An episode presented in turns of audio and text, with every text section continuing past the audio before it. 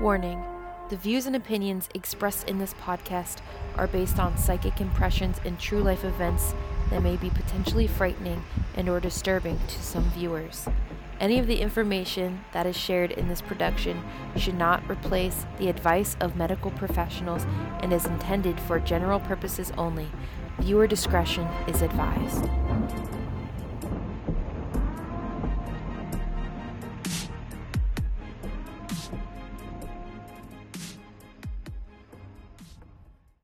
Hello, everyone. Welcome to the Lights at Midnight podcast. My name is Chasity, and I'm here with my co host. Emily, the fine art medium.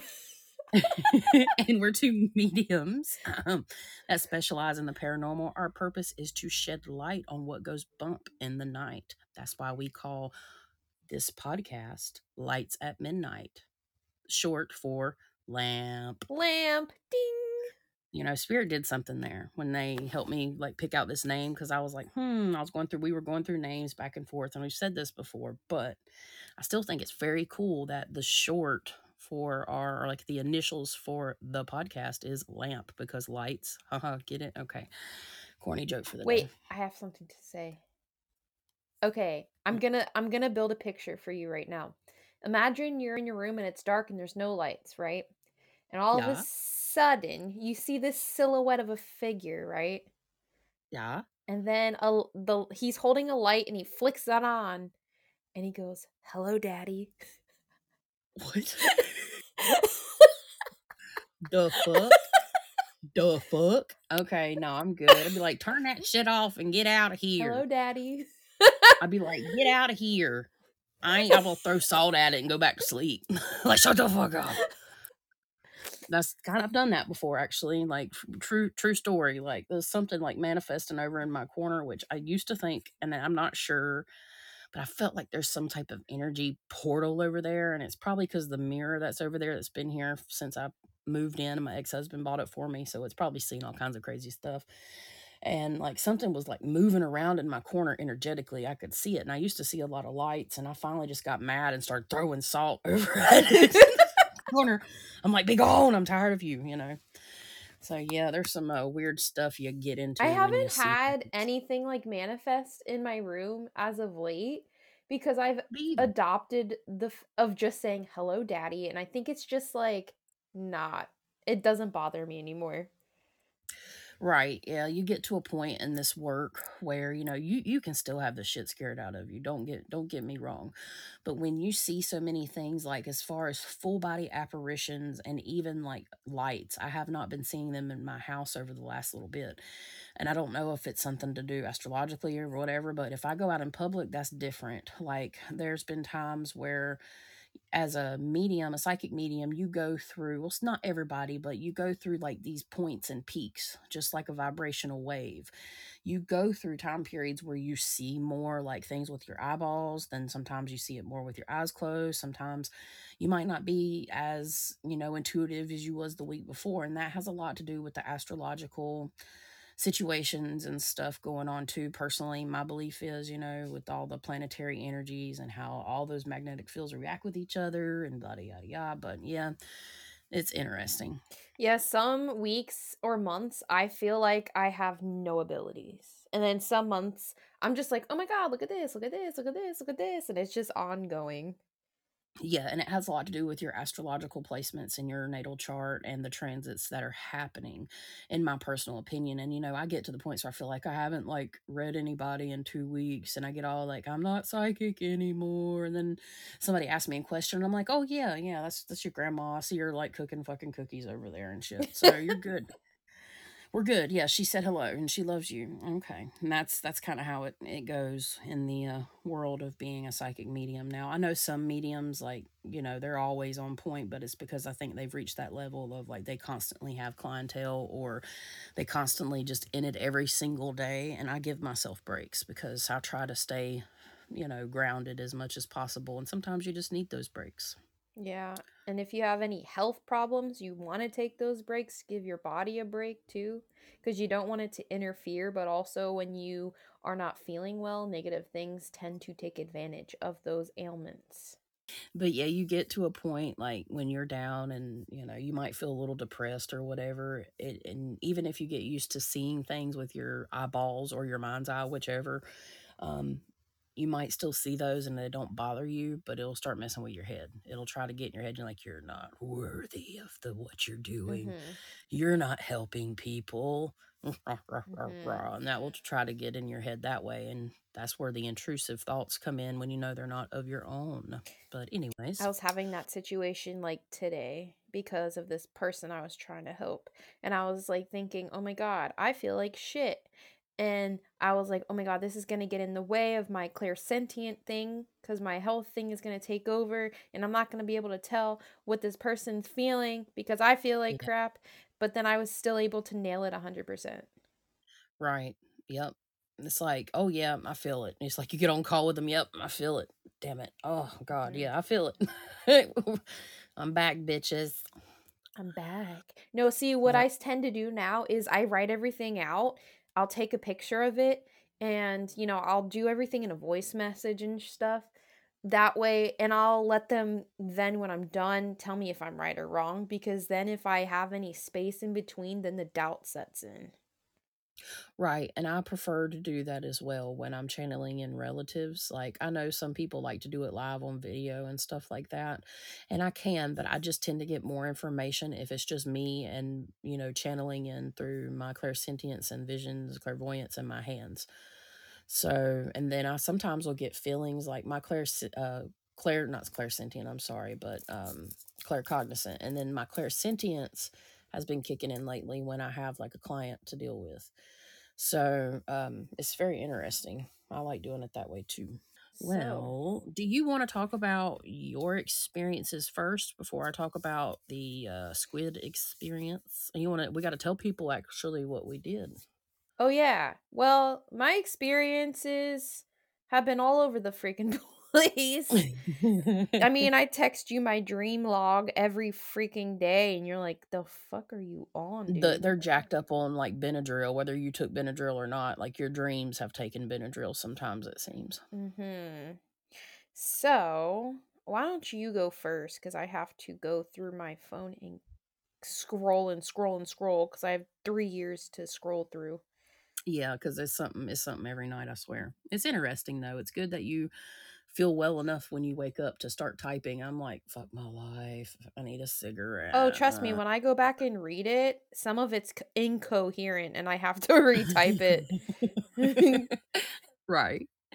Well, okay. So me and Emily decided to kind of go back into um, the situation that we spoke of last week the opening like you know situation we talked about where i went into like a realm jump is what i'm calling it and i went to visit emily on her birthday um astrally and i saw this crater this red yellow and orange crater in the center of her stomach.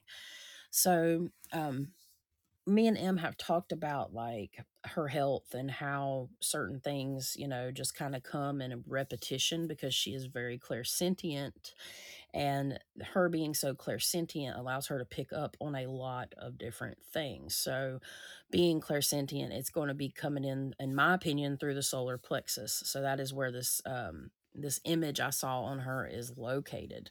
So we were able to, well, I was able to come in and basically use my healing energy because it was just a test. Like this can't be validated. Of course, this is an astral experience. We can validate other things we do, just not this.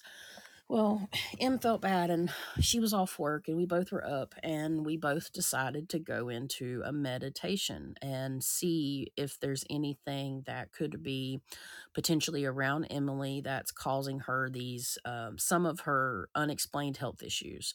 She's had issues with her stomach for a while now and has not been able to figure anything out. That's all I'm going to say because, you know, it's her business, but just know that her belly's been bothering her. And when I went in, um, first and foremost, and I'm going to try to remember this because my notes are on my what I'm recording on, so I'm not going to pull those up. But basically, ended up going in to like a vision and I come to her room. She's laying on her bed, flat on her back is how I see it. And initially, I see like a shadow being walk in. And the shadow being, I end up using a technique that she has been using in her house, which is like a golden tornado. And this is all envisioning work. Like, this is how things happen when you do these types of things. Um, I know it sounds crazy and weird, but it's just how this works. So I push this thing outside and shut the door out of her front door. Then I come back in and I start to focus in on her healing energy. So I start using between prayer and different things. I've put my hand like basically on her stomach and have benevolent being i felt a benevolent being with me that did the same thing. I saw it like a duplicate action through my um i guess you could say prayers and then all of a sudden everything went like black and i come out of it for a bit and i wrote down what i had experienced. Um and I had I told Emily this, but then I went back into it because you know she was still trying to rest and just kind of like meditate and whatnot to see what she could get. And um, I come back into it and I started to notice, like, I can't remember exactly how it happened, but that crater in her stomach, there was, I know this sounds really, really strange, but it literally formed an eyeball. Like an eyeball is like if it, like the outside of it, it come to like the front of the hole. So it was like it rolled from the back of its quote head.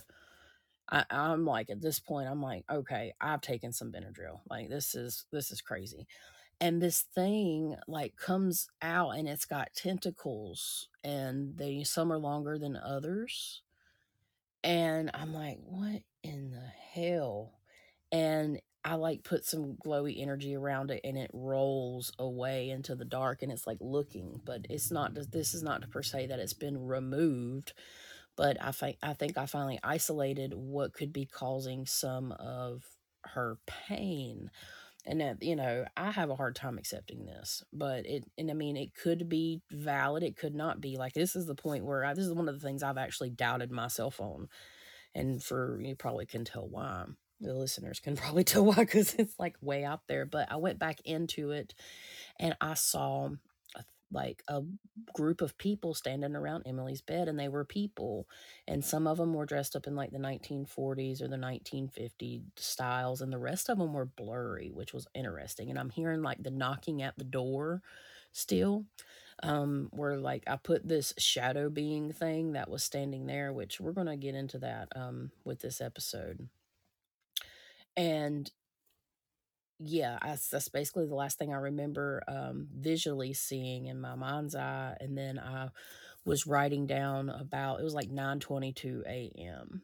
and Mhm. I told Emily, um, I feel like you're being pulled into sleep. And then I start, well, no, I started getting the vision of a long hallway, um, and a bunch of doors opening as like a white hallway. And as you go towards the end of it, it just gets pitch black. And I'm like, yep, she's being pulled into dream world because I see a lot of doors associated with her energy and this like ability she has to kind of like manifest portals that we're saying. So this is all theoretical, but it's very interesting and you know, it kind of ties into what we're going to be talking about today, which I'm sure from the title you have seen, but we actually didn't formally tell you. We're going to be talking about what is considered darker or malevolent spirit beings and entities. So, this is the second part to our an exploration into the realms of spirits. Mhm. So, um, this is we're going to be talking about the darker stuff, and if anybody's seen our um, social media posts,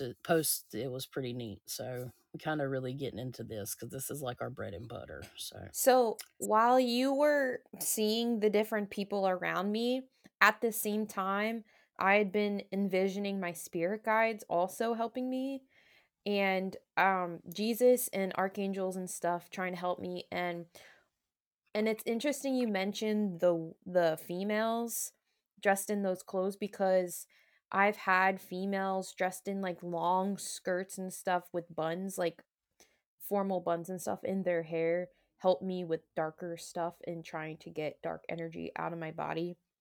Wow, okay. So I don't I didn't. You didn't tell No. me that. either, so that's cool. I'm glad because I'm glad we saved some of this stuff for validation or like Mhm. wow factors, you know, for us at least. It might not be to everybody else, but I think it's pretty neat. So while I was okay, so now we're at the part where I'm getting pulled in because I'm trying to f- like focus on getting this stuff out of me too.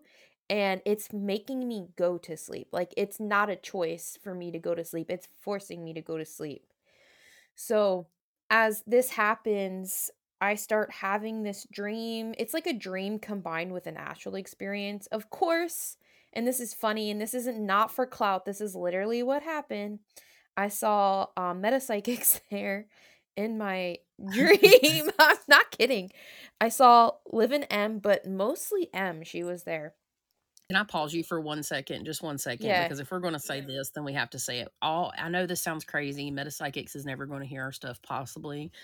But we have been having dreams, like different type of astral experiences, talking to them. And I think it's very interesting. Like I had a full fledged, like real deal last dream. I sat down and had a conversation with them. And it's, you know, we like, you know, Em and Liv and we really like what they do, but I wouldn't consider us, you know, we're fans, but we're not like super geeky fans. So this is what makes it really weird is like we enjoy their work, but why do, why are they in our dreams? Anyways, go ahead. Sorry. Yeah, no, no, you're right. And I've had like four or five, maybe even six dreams with them in it in the last few months. It's friggin' weird because I don't binge. I've had at least two. I don't binge their stuff, but like I do watch their stuff. So I just want to point that out too. But so yeah, I the this dream astral experience that was going on at the same time because I can be on the astral realm and then also be in a dream dimension simultaneously. Have happened before. But so um it starts off with me sharing my decks with M because I know she collects some decks. And so we're starting off with that. And then we started sharing our experiences about some Egyptian gods, which is random, I know. But like I don't typically study Egyptian gods, not yet. Like I want to, but not Right. yet. But so this is where kind of it gets weird and the dark figure I wanted like cuz you were seeing a dark figure and I'm wondering if this was had to do with it. But so I see um this male and female spirit or entity what have you. The male one is giving jackal vibes and the female one is giving snake vibes. Um they are both surrounded in dark energy and like dark smokiness. Um, there's a guard walking around, and this thing looks like a shadow person, but like a shadow person made out of smoke. So I don't think it's a true shadow person. It's just an entity that appears as something negative and it's coming in this form. And so, yeah, this guard is made up of black gray smoke and is holding a spear. I'm at the top of the stairs and he sees me, he grabs me. And this is where I think, too, I might be pulled in and you're seeing me get pulled in. And he throws me to the ground and starts questioning why I'm here. And of course, I'm just like, I don't friggin' know. I'm just like here. And these, I'm putting, um, I'm saying this without saying they're Egyptian gods, but they look like they could be. So I'm not going to say they're Egyptian gods, but they took the form or appearance that they look like they could be Egyptian gods. And they did not feel good. They felt very evil and low vibrational and just gave me um the EBGBs and just that like danger response of I need to get the heck out of here and they both had black auras and my immediate reaction was nope Right. Yeah, that's that's crazy because I mean, th- what I saw was a shadow person. Like, we actually are going to talk about shadow people today, and it's interesting the evolution because I actually did the research for shadow people. So Emily probably is aware from her experiences, but what I have to say about shadow people, it might validate some of this. So, and we haven't. I mean, we've had access to each other's notes, but as far as like reading, reading each other's notes, we have not done. We've just kind of looked at titles and structure. Mhm. But yeah, that's crazy. so to continue i start walking down the stairs um of this house and see something male crab walking up the stairs Ew. yeah and it was all creepy and stuff. I was like, Mm-mm-mm, no, no, no. So I get downstairs, and this dude wants to talk and lecture me about something. And then M from Meta Psychic sees that, and that she sees that I'm uncomfortable and gets out of the conversation. And then I meet both of them, M and Liv, upstairs. And like I said, they have no idea this is going on. Like, they don't even know we exist, probably. But anyway, Yeah. So I'm- well, we uh, we both talked to them on separate occasions, so they know uh, of our existence, but not of our true essence. Yeah. yeah. yeah, it is interesting how they keep popping up, and it's interesting how all that happened, and like because you were like, I even docked it at like nine twenty two a.m. because that way we could go back and validate like yes i was going to sleep i'm pretty sure you were going to sleep at that point so Yeah. there's some relevance to this experience Yeah, and that pretty much ends that experience. yeah and the only thing that i can tie into it and that i didn't until like a day after so two days later the next night after we did all this i had a dream that i was a woman um from like that was at least born in like the 1910s 1920s but i was like somebody else and it was it wasn't myself but i was experiencing somebody else's life and war and i did not live here in america. I had to have lived overseas in europe somewhere and i guess in russia i know because of all the stuff going on with russia too it's quite interesting. I hadn't even been watching anything on you know the internet about it but i had a dream like there was a 20 year long war so um, I don't know if it has anything to do with the world wars. Maybe I don't know, but um, it was almost like Russia come in and invaded their village or town because they were farmers. Like I was living this girl's life, farming, like everything and experiences she had, I had as well. And eventually, um, and she was like, ev- eventually she was everything got better. Um, I know this sounds really strange, but the Russia, the country, started like helping rebuild the community because they were kind of forced to uh, submit or whatever. And I last uh, memory I had is I was in a train station and I had on a similar outfit to like what I saw one of the people wearing in Emily in that vision I had with Emily because I did not go to sleep. I was actually awake the whole time. I went to sleep like later on, but not during the experience. And the next day, it may or may not correlate, but um, I, I remember even looking down like at my watch as in a, like a fancy train station, and I could see what I was wearing, um, but it wasn't me, you know. Uh, but maybe that was one of the people around your bed. I thought I don't know, but Wait, anyways, so okay, this morning when I got up to go potty and then go back to bed, um, so I was still in that in between state because I was not fully awake, but you know, in the bathroom, so I was awake. But I did see tentacles because I was, yeah, I was in the bathroom with my eyes closed because I was falling asleep.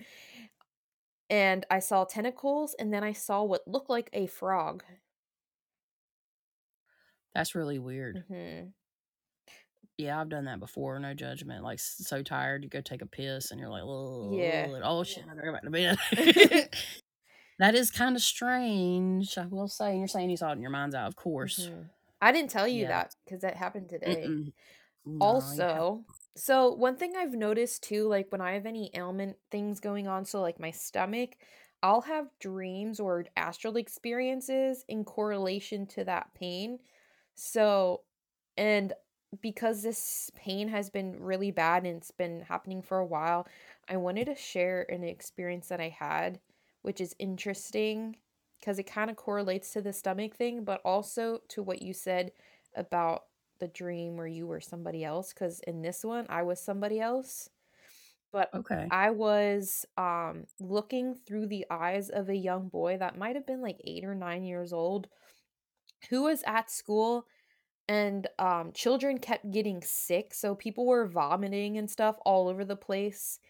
The person I was looking through um was also sick but his did not last as long and these children were dying. Like I don't know. It was just whatever illness they had. It was like a pandemic, but they would be throwing up and coughing and this yellow ooze would come from their nose and it Ugh. it was gross. It kind of looked like cottage cheese but yellow. It was gross. that is very very wicked and one of my i know this all this makes me think about is from my predictions video where i feel like in february which is really close we're going to have an uptick in a illness that basically takes two viruses and merge them together so i'm going to be on the lookout for that because that's in it. It might be like the vomiting thing that we're talking about. I know that's gross, but Mhm. I'm just saying like that's freaky in another sense. So a lot of different experiences this week we have had. We do have a pretty jam-packed episode. Yeah. Uh, this is going to get kind of crazy. We I actually for myself did write a script, so I'll be doing some reading today. Normally I just like wing it. I'm like a free baller, you know, whatever. But today I will be doing some reading because we cover it's like writing nine mini research papers. So we took a lot on, but it is informative and hopefully entertaining to you guys. Mhm. Yeah. Oh, and um, matter of fact, I forgot to do this in the opening, but M and I collectively, between our Podbean host service and YouTube, we have had over a thousand downloads and it's going up and up. Y'all really liked our last episode of, you know, dimensions, frequency, and duality and we really appreciate y'all's support like truly and we really glad you enjoyed it we enjoyed making it it was like a surprise episode so sometimes surprises just work out Yep. well it is that time emily Wait, Chasity, what's the name of this recording? i'll get you my pretty And your little dog too. yes yes. So y'all might be sick of uh wizard of Oz, references but i promise that uh we're only going to keep that to a minimum as we go through our social campaign this week for this episode. So we are tying it in but i think it's relevant since it's the same series so i just had to keep it keep it real. So pretty much um before we get started and we're talking about you know the last episode this episode is very much intertwined with our last episode in a sense of going through dualities and dimensions and even vibrations frequencies. So if you have not listened to that previous episode where we had some awesome reading rainbow moments thank you tiktok we mm, really dig deep into our theories as to how spirits both malevolent and benevolent communicate with us here on the earthly plane so if you choose not to listen to that, cool beans, you'll still be able to follow along with this episode. But the overall theme of this topic is definitely based on a dualistic belief system. So each subject featured in this podcast exists in its own frequency and vibration. And we feel that some of the spirits vibrate at a much lower frequency than others. Lastly, it is commonly believed that some of these beings come from another dimension or realm. Matter of fact, with the scientific community going nuts regarding the quantum world of physics and the cosmos, the ideas of the reality of multiple worlds and exist, uh, basically, they exist. It's like blowing up. Like they're saying it's more of a possibility now than ever of having, you know, multiple dimensions, multiple worlds. So, you know, all these things people have been saying forever. if you want to go check out the last episode first, I would recommend doing that, but it's not necessary. We also have set parameters for this episode because, as much as we would like to bring you, you know, everything from the supernatural world from all over the world, we can't do that in one podcast because this is already going to be a beastie podcast. Mm, with that being said, here are a few things to keep in mind as we make our way through this episode. Dun dun dun. We are focusing on spirits in this episode, which means these entities or beings exist in a form that are not truly physical but spiritual. Things that are seemingly uh, basically appear and disappear in the same place and fucking tits. I'm not gonna be able to do this. No, stop it. You got I'm gonna be able to do it. titties. I got tits. I have two tits got- in my body. I got titties too, man. Everybody has tits. It's just some of them are bigger than others, some of them are flat. Basically, what that means is we're, you know, things that seemingly appear in the corner of your room and disappear, you know, that's obviously not a physical being. That is something that is existing in the spiritual, to keep it simple. You know, we're going to be talking about things, though, in this episode, it's geared towards that. But some of the things we talk about actually um, have been reportedly uh, physical beings especially when we get into cryptids and stuff of the such. We've done our best to clarify if the topic has been deemed both, so just keep this in mind as you listen. And some of the topics that we discuss can be traced to all four corners of the earth with varying stories and experiences. Again, as much as we would like to cover all points of views, religious or not, we simply cannot do that in one episode. As we work our way through the information, bear in mind that we will only be covering some uh, some things like from certain parts of the earth, certain parts of beliefs, um, and focused on like Western thinking we're going to get a little bit into like other regions of the world but we're actually going to save that i think for later. Um in terms of so the last like parameter we set was gods and deities for this episode like i wanted to do a little bit of mythology and stuff because a lot of people still work with those energies but it's very hard like if you want to talk about hades and try to put him in the malevolent category you really can't because he's more of a neutral being and he's not just negative. And some of these beings can be considered by others um, positive, some people not so much. So it's just a really hard subject to really give any clear, defined line, basically. Yeah. Yeah, because also the whole perspective thing, what we may deem as negative might not be negative to other people. So, right. And that's going to be depending on your experience and what, you know, what, you know, works for you. So, we're not trying to be offensive to anyone here, but this is just a general perception of quite a few people, even people that don't. Some things on this list, most people are going to agree with, some people may not. So, what will we be covering, Em? so we're going to be covering dark spirits. Dun dun dun. It's like, we're dark spirits. No. Get your spirit fingers out, everybody. Yeah. Spirit fingers. Yep, I got them. They're going right Good. now. Good. All right, we will be covering dark spirits. Out of this dichotomy of good and evil, we wanted to talk about darker spirits first to keep within our midnight theme of the podcast, but also to provide valuable information to those who may need it immediately. We understand that there are people suffering from oppression of negative or evil spirits and wanted to provide answers along with some helpful tips that may help put their minds at ease. We understand that some of these evil spirits take a toll on your mental, physical, and spiritual health, and we'd like to help as many people as possible by giving them the tools to combat them and protect you and your loved ones. So, we are, yeah.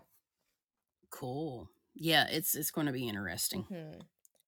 And before we really just right dive right into what dark entities are considered, I would just like to add a quick definition because these words are used um, in a specific way throughout the podcast. Is the definition between entity and a being? So, an entity is bound into and a part of time, space, and everything in space and time um, basically has limits. So it's non eternal, which I kind of that's what the definition is gave. I kind of disagree. I think a lot of things are eternal, but just know that entities are bound between like a part of space and time. They're not necessarily like if they're physical more or less, and then a being is not bound by space or time. So I put interdimensional or you know can jump between realms and stuff of the such so um, throughout the podcast you'll probably hear references to that just keep that in mind so entities are bound by a place and time beings are not Mhm. okay so that's all i have to add for that before we get started and emily's going to kick off with the definition and her explanation of dark entities Dun, dun, So, uh, yeah, I just want to also say that I kind of use spirits and entities interchangeably, but Chas, that's yeah i did too i definitely did I was going to say Chas gave you the definition. yeah yeah All right. So, what are dark spirits? So, they are spirits that operate on a lower frequency or negative vibration and affect other sentient beings in a negative way through some type of mental, physical, energetic, or and or spiritual harm. So, I just wanted to, you know, get that out of the way there. So, which most people probably know, but just just saying. Yes. Just saying. yes, well, we said it in our last podcast too. Well, if they haven't heard our last podcast, now's a great time to go check it out. Dun, dun, Go dun. watch it, you guys. Or listen. You can watch on YouTube. You can listen on all major platforms. Anyways, All right. So, how were or how are they created? There are numerous ways that these spirits can be created. All right. So, we have human created, and there's a bunch of shit that, you know, follows along this um, category here. Human created is one. Um, the next one is spirits of the body, and then third is non human spirits. But I'm going to get into each one of these. Human created spirits are humans were created in the likeness of their creator, which means we were given the ability to create and manifest things through our energy. With that said, we too can create spirits of all kinds, especially dark spirits, whether that is through intention or unknowingly by accident. Because I feel like a lot of people are creating their own spirits and not even knowing it. This is where we get into thought forms. Many of these spirits can be created through imagination, ill will towards another, or negative emotions. Some cryptids, I believe, have been created this way. Mythological creatures, familiars, curses, hexes, some portals, vortexes, some poltergeists, ah, ah. Yeah. and then then we have residual energy.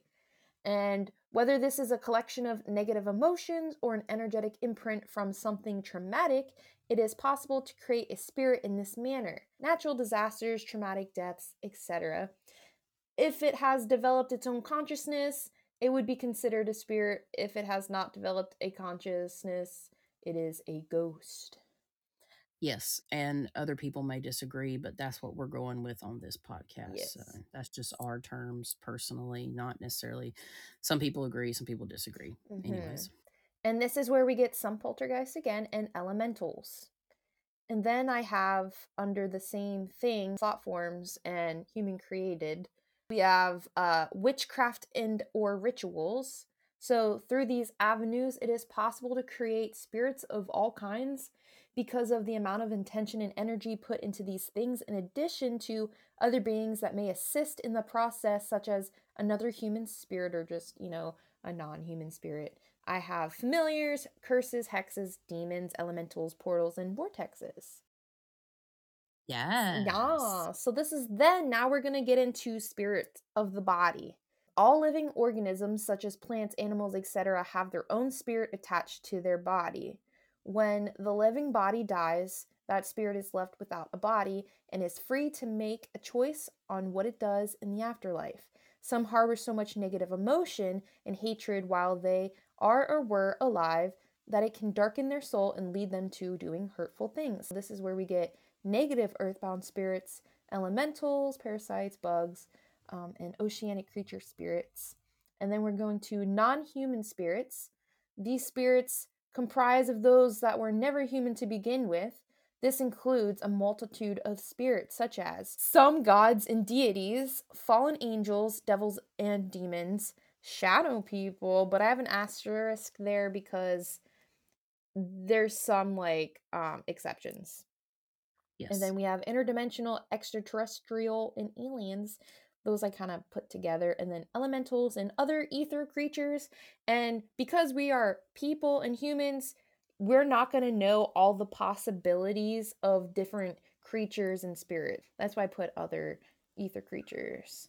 we are only human. hmm Yes. And the cool thing is about this episode, it's not just going to be like we're going to we're going to actually give you some of our experiences too after most of the things we talk about. So it's not just going to be let's learn today. We're going to actually get into some crazy Yeah. shit. So definitely yes. stick around. Yeah, it, it's going to be interesting. I have to say, like, personally, I think it's crazy. I'm kind of used to it, so I'm like, yeah, man. But other people, y'all might shit your pants, so get ready to have the wipes ready. Ooh. Okay, guys. It's also important to note that some of these things that we're going to be talking about are going to fall into multiple categories. yes, there's a lot of interconnectionness.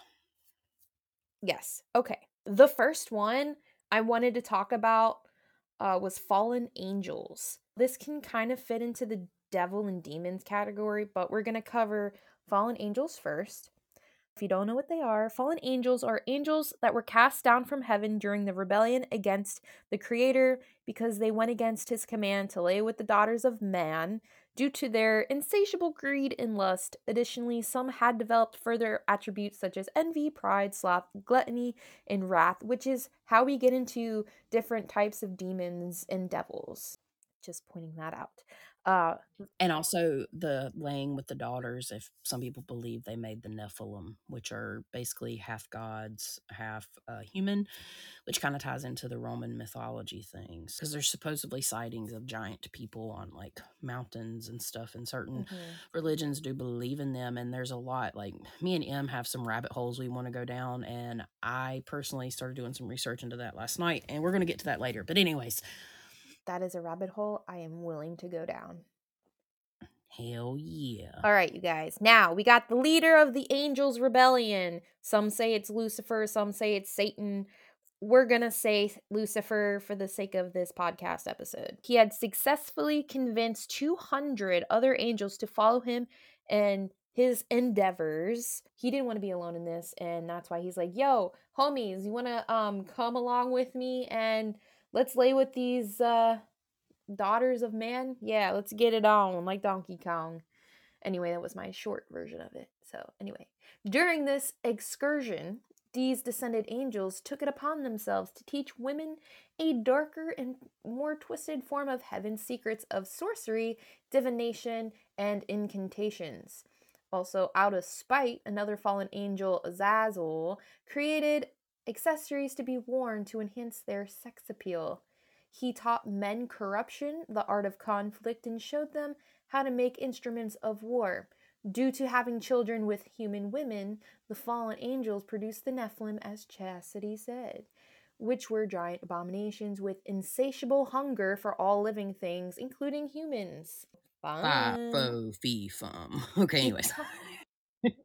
because they have descended and become demonized, they are also considered to be the higher ranking devils. Some examples we have of fallen angels are Lucifer, Lilith, Asmodeus, Beelzebub, and Belial. Now I'm going to get into the danger of these entities. Because these entities possess the strength of angels but are descended into the demonic, this makes them extremely dangerous if one comes into contact with them. It is also important to state that it is impossible for humanity to know all that these entities are capable of, being that we are beings of earth and don't naturally dwell in hell realms or any other realms they may reside. I listed some abilities that they do have. Um, they have the ability to move, teleport, and levitate objects. They have the ability to possess an individual, manifest sounds, illusions, hallucinations, attract bad luck situations, uh, cause accidents, make a person clumsy, etc., start fires, bring pestilence into the home, influence the living, cause hostility, hurt animals. They have the ability to, to disrupt chakra flow and create blocks. These entities can also cause nightmares, daymares, and sleep paralysis. Make people sick mentally and physically. Enough exposure can wear them down so much that they can die from a physical illness, and some cause people to commit suicide and murder. They work with other demonic entities and control multiple legions, meaning if you come into contact with one, you will most likely come into contact with their legion and other minions. And probably their legion first unless you're you're trying to summon them. Yes. Yeah, and generally if you're dealing with like an actual fallen angel, the power is very very immense. Like it's a that's where you get like real bad possession cases, like you know the exorcism type stuff. Yeah, it's not something I want to have to come in contact with for shizzle. These are one of the worst spirits one can come into contact with. That is known to man at least, because like I said, there's a abundance of entities and spirits that we don't even know about. But for the point of this podcast, we can only give you what we know and based off our experiences. Yep. Mm-hmm. The likelihood of coming into contact with these spirits is extremely rare naturally, all right? It's different from purposely trying to summon them, though. So keep that in mind. And it's very hard to summon like properly because people think it's just so easy and you're really not summoning that person. But, anyways, it is pretty difficult to summon them through witchcraft. And oftentimes you will get one of their underlings. If you know you get one of their underlings, you could just get a different entity matching that energetic vibration you are putting out. Yep, beautiful, beautiful way of saying it. Beautiful, Absolutely. chef's kiss. It's actually it's maybe not beautiful the way you said it. Maybe not so beautiful when you're staring at one. But anyways, yeah. Well, the fallen angels though they say that they actually have like beauty. Like Lucifer is not an ugly creature. Yeah, like that's he's why. An angel. Yeah, and this is where like you know I don't I'm not trying to jump ahead, but I just want to state that you know when I think of the energy of Lucifer and I think of the energy of Satan, I feel two different divisions and I feel different, just different. But, anyways. Yes, absolutely. I definitely do not recommend trying to summon them because even if you are successful, they are still extremely dangerous. Now we're going to get into the devils and demons, even though they kind of correlate anyway. But right. Yes. One of the most malevolent and most harmful spirits in the universe are devils and demons. Um, devils can be considered as the angels that had been casted out of heaven, aka fallen angels, some of them anyway. And demons are the minions of devils. Some say demons are independent operators, and others say that they follow a chain of command. Their purpose is to wreak havoc through corruption, plagues, and disasters. We believe devils and demons follow a hierarchy or of order. And this is kind of very complicated actually. This is where they are assigned a status and rank signifying their position among demonic entities. Their strength and numbers of legions help dictate where they fall on the scale. Now, I'm kind of barely scratching the surface with this because you know, I will list all this stuff, but then you even have the Goetia demons, and I'm not going to even talk about that because it's bananas. Right, and then maybe save that for another time because this will be 17 hours long. This will be absolutely 17 hours long. I'm going to start with the fallen angels hierarchy, and the reason I kind of put it in with the demons and devils is kind of like they're it falls in both. We have the first hierarchy and also, it follows the same just about a hierarchy as angels, too. First one, we have the seraphim, cherubim, and the thrones. The second hierarchy, we have the dominions and the powers. And then the third hierarchy is the virtues and principalities.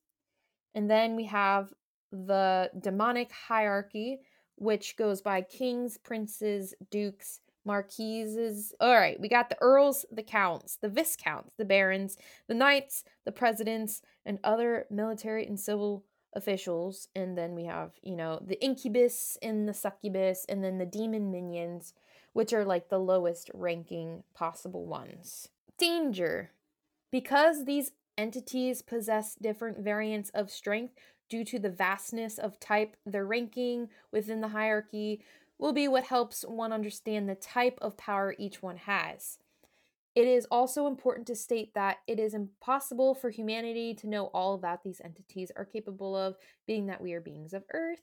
So, you know, because we don't, you know, naturally coincide with these entities, we're not going to know everything about them. But what we do know, they have the ability, like some uh, fallen angels, we have the ability to move, teleport, levitate objects, um, possessing an individual, manifesting sounds, illusions, hallucinations. And I'm reading these really fast because they're almost identical to fallen angels. Um, we have attracting bad luck, uh, cause accidents, clumsiness, starting fires, pestilence in the home, influence the living, cause hostility, physically attack through scratches, burns, bruises, hurting animals, the ability to disrupt chakra flow and create blocks, deteriorate spiritual defenses, which can open a person up to more attacks from other negative entities other than themselves. These entities can also cause nightmares, daymares, and sleep paralysis and make people sick mentally and physically. They work with other demonic entities and control multiple legions, meaning if you come into contact with one, you're going to come into contact with their legion commander and minions. Um, but yeah, they're one of the worst uh, ones to come with. I would say they fall second under the fallen angels because fallen angels still have a bit more power. The likelihood of coming across these ones without doing anything to attract them, such as like using Ouija boards and black magic, it's pretty rare, but more common than fallen angels. However, this is important. Due to misinformation in the media and the higher propensity of black magic use, including spells and rituals, without knowing their intent, it is becoming more common for people to have these spirits around them. For example, TikTok and YouTube are breeding grounds of misinformation. Younger adults and even children see these dares, hacks, challenges, and not knowing that they are rituals or spells in disguise designed to inflict harm on the user or their targets. Areas of extreme tragedies, disasters, and war, basically areas of significant death, are places where these spirits are more likely to reside because they like the negative energy. But they say um, they can't exist anywhere else, especially if dark occult practices were used. Also, I would think it'd be a notable mention that in certain belief systems, these, especially the higher ups, have their own section around the world that they govern as well. That is said. Yes. Uh, yeah, but that is just one thing to add, I would assume. Mm-hmm, yes. I'm not going to get into specifics, but yes, you are right. Certain demons have specific parts over the world they like to, you know, rule over. Yes. Mm-hmm. I've had quite a few experiences with demon entities, especially incubus. And I did meet, I'm trying to remember which one it was. Oh, Baphomet. Yeah. I know people are going to probably hate me for this, but you know, um, I did come into contact with him and he was not good. and pretty much he tried to abduct me on the astral realm and take me. I don't even know where he was trying to take me, but I could guess it wasn't somewhere I wanted to be. But as far as the incubus thing, I had an incubus issue a few years ago. I believe it came from an ex boyfriend that was all sorts of screwed up beyond whatever. He did a lot of bad things. But yeah. Yeah. We're not going to get into that detail. No, but, but you you have experienced it and you know yeah. one thing to add about you know somebody that may be upset by your experience well people have to understand that not everybody vibrates at the same level as others like we discussed in the last podcast and you may vibrate with the baphomet uh, entity or being rather and that might be you know your thing that's where you vibe but not everybody is sent here the same, I believe. I think we all have a different vibratory scale, and some of us just resonate more with light energy than others, which makes us a thread because it's called light energy, Christ energy, and some people just vibe more with the light side which makes you a threat to these beings. Now if you do not vibe with that energy or you're not it's not part of your being itself then you're not as much of a threat and that would explain why some people experience it. This is just something you have to learn for yourself so i'm just going to add that.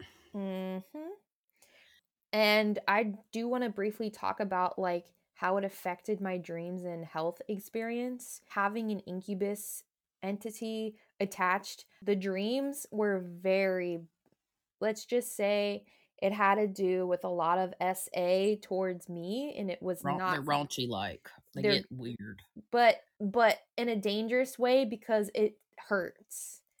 Yeah, and I've I've never fortunately experienced like anything of that on that kind of level. So that's terrifying and awful, and nobody should go through that.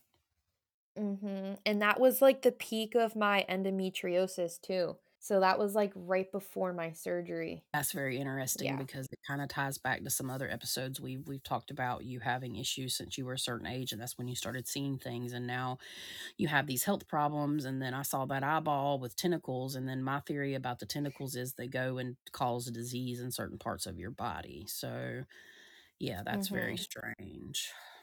That was it for demons, devils and uh, fallen angels? Well, as far as my experience with a devil entity, um, and this is out of the Goetia, I believe I pronounced pronunciated that right. I've never released the name of the entity that I thought was wreaking havoc on my family when I had like my 15 year haunting, maybe almost close to 20. Because, I mean, finally things have stopped and calmed down.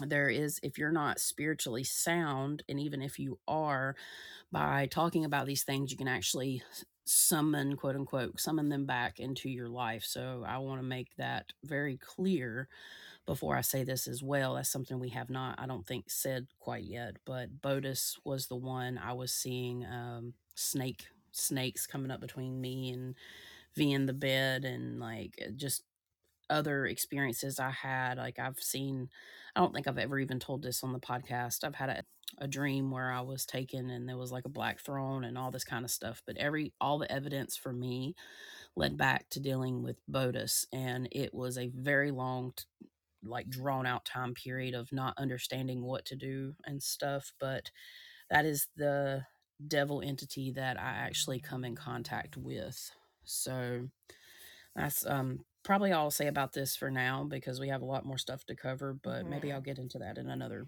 episode. Yeah, and I experienced him too when I was when we did our collab because yeah that's before we ever like really started talking talk like we were talking but not like we do now and the work Mhm. that we do.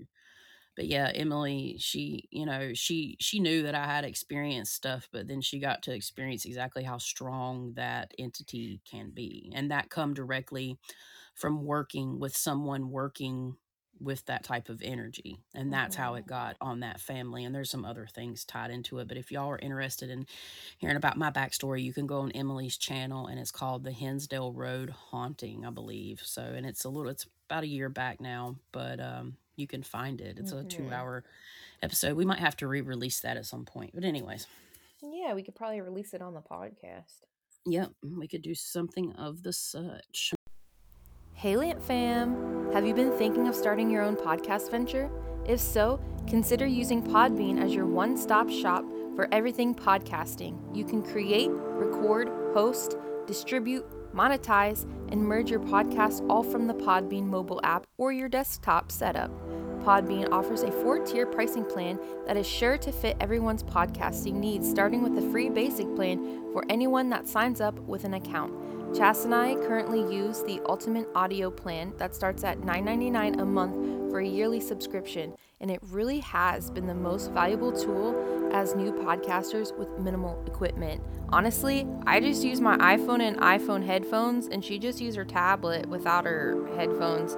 So it's like even if you don't have a desktop computer, you know, you could still record from any mobile device. It's awesome and it still sounds great. Use our link in the show's description box below or visit www.podbean.com slash lamp. That's L-A-M-P to start your podcasting journey. By using this link, you will receive one month of Podbean's ultimate plan for free. You won't regret it. As always, thank you for your support, and now back to the show. the next like entities we will talk about or beings we will talk about is shadow people so a lot of times shadow people uh, can disguise themselves as certain like shadow people or a shadow person or a shadow being or whatever you may see they can actually disguise themselves as other things. So this is kind of the um, intertwining information here so i'm just going to go ahead and get started. They're perceived as an entity or being that resembles anything from a freeform shaped to a silhouette of a human figure with or without clothing or accessories that is blacker than the pitch black night and can come in the form of a child um, the size of a child to a monstrous being. It's worthy to note that some shadow figures could even present themselves as uh, you know uh, a shadow at first and then they turn into something else. And then certain things, you know, to know about shadow people. Those that have a shadow person encounter describe their experiences in a multitude of ways depending on their own perceptual experiences. These encounters over time have shaped the varying belief systems that we have today. Shadow people have commonly been accepted among the paranormal and spiritual community. These beings express a range of actions and mannerisms from extremely negative to positive and all that's in between. But we're going to be focusing on more of the negative experiences because most of the time they're negative experiences. Some consider the shadow people to be a reflection of one's own psyche located in at the subconscious level based on previous life experiences that correlate with fear, traumatic events, and unpleasant memories. There's another intertwine. Some consider shadow people to be a reflection of one's own psyche located at a subconscious level based on previous life experiences that correlate with fear, traumatic events, and unpleasant memories. This was most recently popularized by Carl Jung's theory. He teaches about the shadow self and the archetypes and just all, you know, how we internalize those, those experiences. In terms of science, many scientists agree that it is an illusion that comes from either a mental illness or the stimulation of a particular part of the brain that creates such visions slash hallucinations. So they're calling people uh, schizophrenic and all this kind of stuff. So sometimes schizophrenia, I'm not going to say all the time. I'm not, we've had this conversation before, but some people that are labeled schizophrenic may not be schizophrenic. But if you are seeing things and it's awkward, it makes you uncomfortable, definitely seek medical attention and don't take our advice for it. Anyways, with all that being said, many people have many experiences with very varying conclusions regarding shadow people that their origins and intentions are shrouded in mystery. Basically, you know, they really don't know much about the shadow beings and where they come from. We can only assume based on our experiences collectively.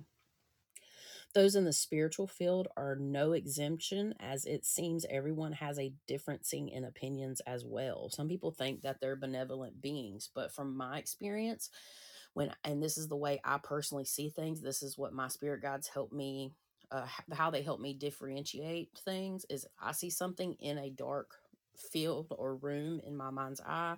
Generally, it's anywhere from neutral to negative. If I see anything in the light, it's anywhere from neutral to positive. So, my experience with shadow beings is not positive. I was going to add something, and maybe you'll get to it, but like, I feel like two shadow people could also follow or fall under the category of human created thought forms and they're just like not have a face. Yeah, I can I can yeah, and that's like for me, I agree, like poltergeist or the thought forms basically is what creates the poltergeist. It's almost like so spirit showed me something actually very interesting about how we funnel energy. I'm, I know I get sidetracked and I can talk for a year, but just follow me here. It's like our thoughts go to um, a different part in space or something. It's almost like in the 5D where something like cracks open where our thoughts go. I know this sounds weird. It's just an example I can use. And then they start to make like a bubble if they're not properly released. So you have like this tiny little funnel that goes out and starts creating this blob of energy. It was like a um, visual interpretation of how they're actually created for, I guess, my mind to understand. But if that gives anybody any clarification, it's like a little tube that starts off small from your um, magnetic field and it, it still could exist potentially within your magnetic field which can go on for you know they've actually studied it and they can only get up to about eight or ten feet before they lose like the instrument can no longer measure the magnetic field that starts at your heart. So it's scientific so I would assume that they were born inside of that magnetic field until they create enough energy. So you have like these blobs basically of energy that would explain why, you know, certain people have chakra blocks. Those chakra blocks and all that can create uh, another entity. Yeah. But yeah, I'm going to use um, my own experiences and, you know, uh, things that I have seen to kind of describe more so. I'm doing, I'm mixing my experiences with research basically here. Mm-hmm. Oh, can I say something? So with that, um, my spirit guides were just showing me like our the energy that m- makes certain entities. It's like the energy is filtered through whatever i don't know what it's being filtered through but it's showing like a divide with something in the middle and then the energy going through it like a strainer and then what makes it out then creates the blob thing you're talking about you know that's so so weird because when i was doing my channel on like dark energy and dark matter and that separation between energy there is something in science i can't i don't know the name but i also feel it in a spiritual sense that there is a transmutation point between energies so that's very like the strainer you're talking about Yeah. yes it's like we're positive and negative um ions like repel each other but there's something there that transmutes energy and Mhm. turns particles into other things. So that's very interesting you say that. My description of the interactions and basically like their level of malevolence. So that was my title. Shadow entities are said to interact with humans in these ways in consideration of spiritual beliefs, psychological beliefs, and scientific scientific beliefs. So I took kind of all that and made a modge podge of information seen in times of intense stress and anguish of the individual, which is deemed to be caused by either a malevolent trickster spirit, the stress itself, or hallucinations of the mind due to ingesting drugs or having a mental illness. So, that is how you may see them. And that's like covering everything because sometimes people do take drugs and hallucinate and see shadow people. Now, are they actually seeing the shadow people are there or is their minds creating it? We do not know. Many people have claimed to see these entities slash beings in their peripheral vision. So this is like the most common way you're going to see a shadow person. They basically behi- hide behind structures or objects, or they can just be standing there. You can see them in dreams and during episodes of sleep paralysis, which is like pretty uh, common as well. And then some people claim to be haunted by shadow figures. They're in their waking and non waking lives, which classifies the interaction to be, for me, like a legit haunting. In these hauntings, people can experience things like moving objects, physical touch, draining of the energy. It can cause medical illnesses, sleep paralysis, and energetic interferences with you, yourself, or electronics. So it's very interesting when we what we talked about in the first part of the episode about me seeing the shadow person and the medical illnesses that Emily has experienced over her life and some are new and some are just strange. I saw an actual shadow person. My conclusion for the description pretty much is overall it is not known the true origins of, of shadow person because there's just so many types and why they exist or their true intention but you can kind of guess when you just feel like you know something's really negative around you our senses like tell us. Between my own experiences and the information that i have channeled in regards to, sh- to shadow person phenomenon i believe that shadow people are not from one source but are formed from many sources. Speaking in regards to the paranormal and my personal determinations is as follows. It's based on a mix of paranormal and psychological theories basically that i've developed. Pretty much I'm going to go into their existence and functions that I've based on the psychological and paranormal theories. Shadow people can be made by living humans. So here we are again thought forms. Within our definition and understanding of human created entities, here on the Lights at Midnight podcast, a human can create a type of poltergeist that takes on the form of a person. If there is enough overall negative and intense energy that isn't properly dealt with over time, I believe this energy can form its own conscious being and that acts upon its own accord based on the energetic parameters that it was fed. That's the very key point here. That's this is what spirit told me. A poltergeist acts it's on its own accord eventually gains its own consciousness based on the energetic parameters it was fed. If you have certain traits about you that are not very um, you know appetizing for others that might be fed into this poltergeist and tricksters you know like liars. I know that sounds awful to say but like people that really like act like this in their life and they ha- end up getting a poltergeist they're they could be making those types of spirits some of these energies can linger for many years, some are more intelligent than others, and they are considered to be the personification of negative human traits and characteristics. This, for me, ties into the archetypical personality traits as well as that has been tied to the philosopher Plato at the very beginning. Like it ties way back to uh, the time of Plato and probably even further along than that in regards to archetypes, but it was popularized by the late work of Carl Jung. Shadow people are the are the cloaks of other beings or entities. So this is going into a separate analysis that I could come up with about shadow beings. Whether one has the ability associated with ESP or not, some entities cloak themselves as a shadow person for many reasons, but mainly the intent is to hide or misdirect a person from discovering the true identity or form of their being. This, of course, can cause feelings of fear and confusion to the person experiencing the sighting, leading to entities feeding on that energy, displaced by the feelings of the people associated with the sighting. This can be a targeted attempt and or a repetitive sighting that exists within a person's location directly associated with them in general or without direct knowledge of the type of entity one is dealing with. It can be difficult to rid oneself uh, or surroundings of such situation with a shadow person. Being a psychic medium that specializes in the paranormal, I have had this happen time and time again, but generally can get to the bottom of exactly what the entity is, even if it doesn't show its true form and, it, and you can you can do this by its actions um, you can do this through meditation you can as you do it more through meditation you actually get faster at it if you're a person with abilities.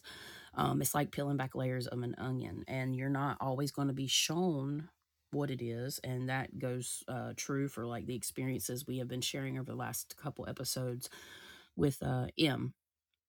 And, and that's basically how i've determined it. So another description of a shadow person can be a traveler from another dimension. Now, we do have a separate section for interdimensional extraterrestrial type beings, but shadow people can be travelers from another dimension because it is said that shadow people could be aliens or just in general different uh, beings from far corners of the universe.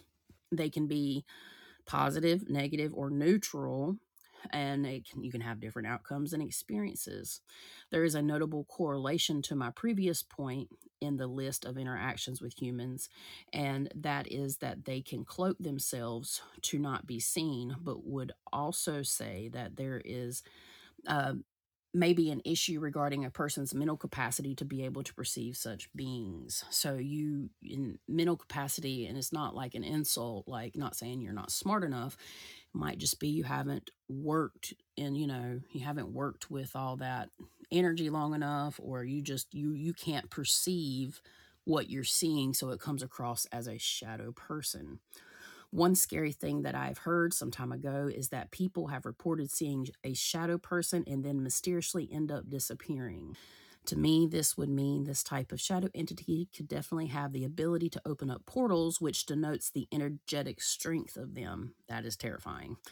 This is where the possibility of aliens and extraterrestrial beings come into play. Intuitively, I feel that this, in fact, has happened at some point, but Spirit did validate that this is a possibility within the spectrum of possible scenarios and situations.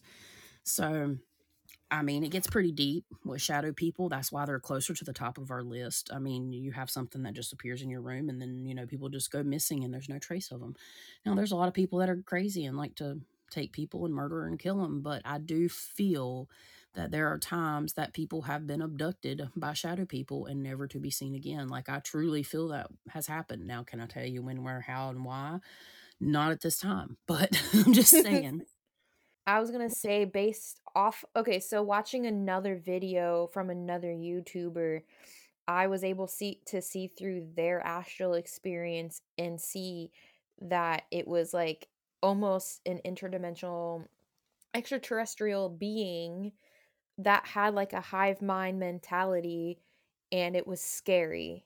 I did not like it because the density of this thing was unlike any other being that I felt because you know when you come into contact with a demon or a devil or what have you like you can feel the different energetic vibrations but this thing it was so heavy like i don't know it just felt like a black atom or just like something that's so heavy but is able to move so freely. It was weird Yeah, and that for me, like that just denotes the energy that is behind it. If it's heavy, it's feel that means it has a lot of energy. That's just my perception of what you said, but that's hmm that's a little trippy. Chaotic. I don't like it. Because at least with the demon, you know what their end goal is or what you know what their motives are. With those things, it's so chaotic, you don't know what the hell it's gonna do. Right. And until you can actually either see it or it presents itself, that's what makes shadow people really scary.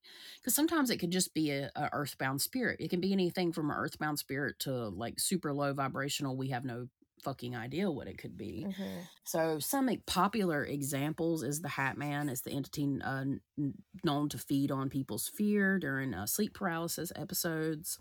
Unlucky, unlucky witnesses accounts state that the Hat Man stands approximately six feet tall, all the way up to like hunching over in their room. So it's it varies in size, but one common trait of the Hat Man is that he has a brimmed hat. It can be different types of brimmed hats, a top hat or a fedora or whatnot, but it's always some type of brimmed hat. And science refers to these episodes as hallucinations or associated with a sleep disorder. Uh, other people that have experienced the Hat Man in a total waking conscious state and not from their bed, um, or they might even be in their bedroom. So this is kind of off my script, but I did do a little more research into different types of shadow people, and the Hat Man has been associated to the Men in Black. So everybody thinks these days, unless you're old enough to know or you just read about it yourself, the Hat Man is the original Men in Black. So this goes into interdimensional or whatnot beings as well. And uh, the guy that actually started uh, back, I believe it was 1954, 1953, he started the first like UFO convention uh, for around the world. And as he went on and he was getting information, he said that he was visited by three hat man looking things, but they had red eyes. Because another quality of the hat man is it might just be all black, but then some of them actually have red or yellow eyes. And he said that they came and was telling him not to release any more information. And he was continually visited by them and was like they were making threats. So he actually stopped his research and his whole foundation he created based on UFOs. So the Hat Man has a couple links to that, but generally, like sometimes people can't shake the Hat Man. Eventually, you might have a sleep paralysis episode, whether that is a uh, medical issue or a spiritual issue, and then you might continue to see it throughout your life. There are uh, some Native American references to to shadow beings, and Lord, please bear with me here, but it's the Nalusha Okay, look, the Nilutia philea. There's two different types. So, um, I think one is Chato. Okay, look, I'm not good at this, but y'all get the drift. It's actually one of them. The Nilutia philea is actually in the Ether Creatures deck for Till Swan, and um, they're shadow beings that basically come around based on somebody's thought forms. And if you have negative thought, thoughts, it's said to basically, you know, come in and basically suck your soul. This is for Native American beliefs. And the Nalutia philea is a translates to long black bean and they basically do the same thing. Now, that is one of the entities that in Emily's video she shared that she had seen. I personally have seen that as well out in the woods of Stokes County. It's an entity that I have like visual not visually seen but i have seen in my mind's eye when i lived out in stokes county so you know if y'all seen episode i believe it was like six or seven where the Chris, the ghost of christmas past um, yeah there are a lot of native native american land out there and this is just part of their beliefs and it gets really deep when you go into native american things it's actually really cool also, some people associate incubuses and succubuses with shadow people uh, based on, and I think that correlation comes in with sleep paralysis. Um, so yeah, that that might have something to do with why they're associated because sometimes they can come in just a purely black form. But if you have the ability and the mental phys- the maybe even psychic capacity to be able to see them, they might appear differently. And this is when shadow people translate from being shadows into physical beings. This is kind of when you get into that realm of the those types of shadow people. In our um, Islamic traditions, the, this brings up the jinn. Uh, basically, the jinn is known as a flameless, smoky figure. A lot of times they appear that way as well. So jinn uh, or the genies, you know, that's how we got the genies, and that's why you see genies like smoke coming out of the bottle because that's where they're traditionally associated. But see, in certain cultures, jinns can be positive or negative, and they can take on many forms, and they supposedly have a free will. So that kind of sh- covers um, the information for shadow people. Can I say something? And okay, my guides were saying with the hat with the hat one, the hat man. Um, some entities will purposely look like that because they know reputation it has, and it they know that it if they do it it'll scare you more and it'll just feed off your energy so that's why Yep. a lot of some demons will appear that way also um like specifically will appear as that hat guy yeah, I yeah that. And they and that's that's across the board. yes and even some earthbound spirits will do it too because it knows they it scares you so that's yeah I and agree. especially like with the red eyes and stuff that to me was like demon demon demon Yeah, so that's why, you know, and I think in red and yellow eyes goes right back to what people refer to as demonic. That really ties into interdimensional extraterrestrial type beings as well. I just wanted that's why I wanted to do shadow people first. But as far as my experiences with shadow people, that was the first things I started to really see in my 15 year haunting. Uh, there was a modge podge of things. The energy around that area in Stokes County is very high. So, on top of dealing with, it sounds nuts, but on top of dealing with a demonic force that was over, I feel had like almost cursed the family, even maybe a family curse. Um, yeah, I was seeing shadow blobs. I seen shadow people out of the corner of my eyes. I still see shadow people sometimes, um, in the and just with my eyes. Uh, but yeah, I would be in my bed. This is probably I don't know, we'll say 16 years ago, probably even longer than that. I'd be in my bed and I'd just be laying there pitch black. You know, we didn't have any lights on. We never slept with the TV on at that time, me and my ex husband. And I'd just be laying there and all of a sudden this big black misty blob would be blacker than the black and it would just be floating around, you know. And that's kind of how I started seeing things with my eyes. There on top of all like orbs and stuff. But that's besides the point at the moment. But yes, and then I have seen full fledged shadow figures. Um, one time recently, we helped a friend of ours knock, uh, shake off a spirit. That spirit, where things kind of got cut short, the process did not get finished. That spirit was in my house, and I was seeing a black shadow walk back and forth. And I'm like, yep, it's in our house now. So great. Because some things happened, unfortunately, that shouldn't have and the lights like when we were doing the prayer and you know doing what we were supposed to do i had the oil i had a lot of things i had a lot of things going. When we did our final prayer the power completely i've spoke of this the power completely cut off to my house for three seconds. Now could have somebody hit a phone pole up the street uh, that's a very good possibility but the you know the possibility of that happening at that exact moment no, and this only happened like two months ago. Like the power completely shut down at my house for like three to five seconds and come right back on. It was the trippy, one of the trippiest things I've experienced lately. Uh, but after that, there it was fast paced. It was uh, definitely causing some issues between me and V. Not like us fighting, but like issues of us seeing things, feeling things, etc., etc. Do you have any shadow people experiences you want to Yeah. elaborate When I was a kid, my brother and I, we used to have the Christmas lights strung in our bedrooms because we were fancy. but we liked doing that. But so I kind of had like nightlight stuff in my room all the time, but I would always sleep with my door open because my dog and cat would come in and out and sleep with me. And I remember, you know, around like 12 years old, I would say, eh, maybe earlier, like 9, 10. I would see shadow people in my hall in my hallway upstairs in my parents' room or parents' house, I should say.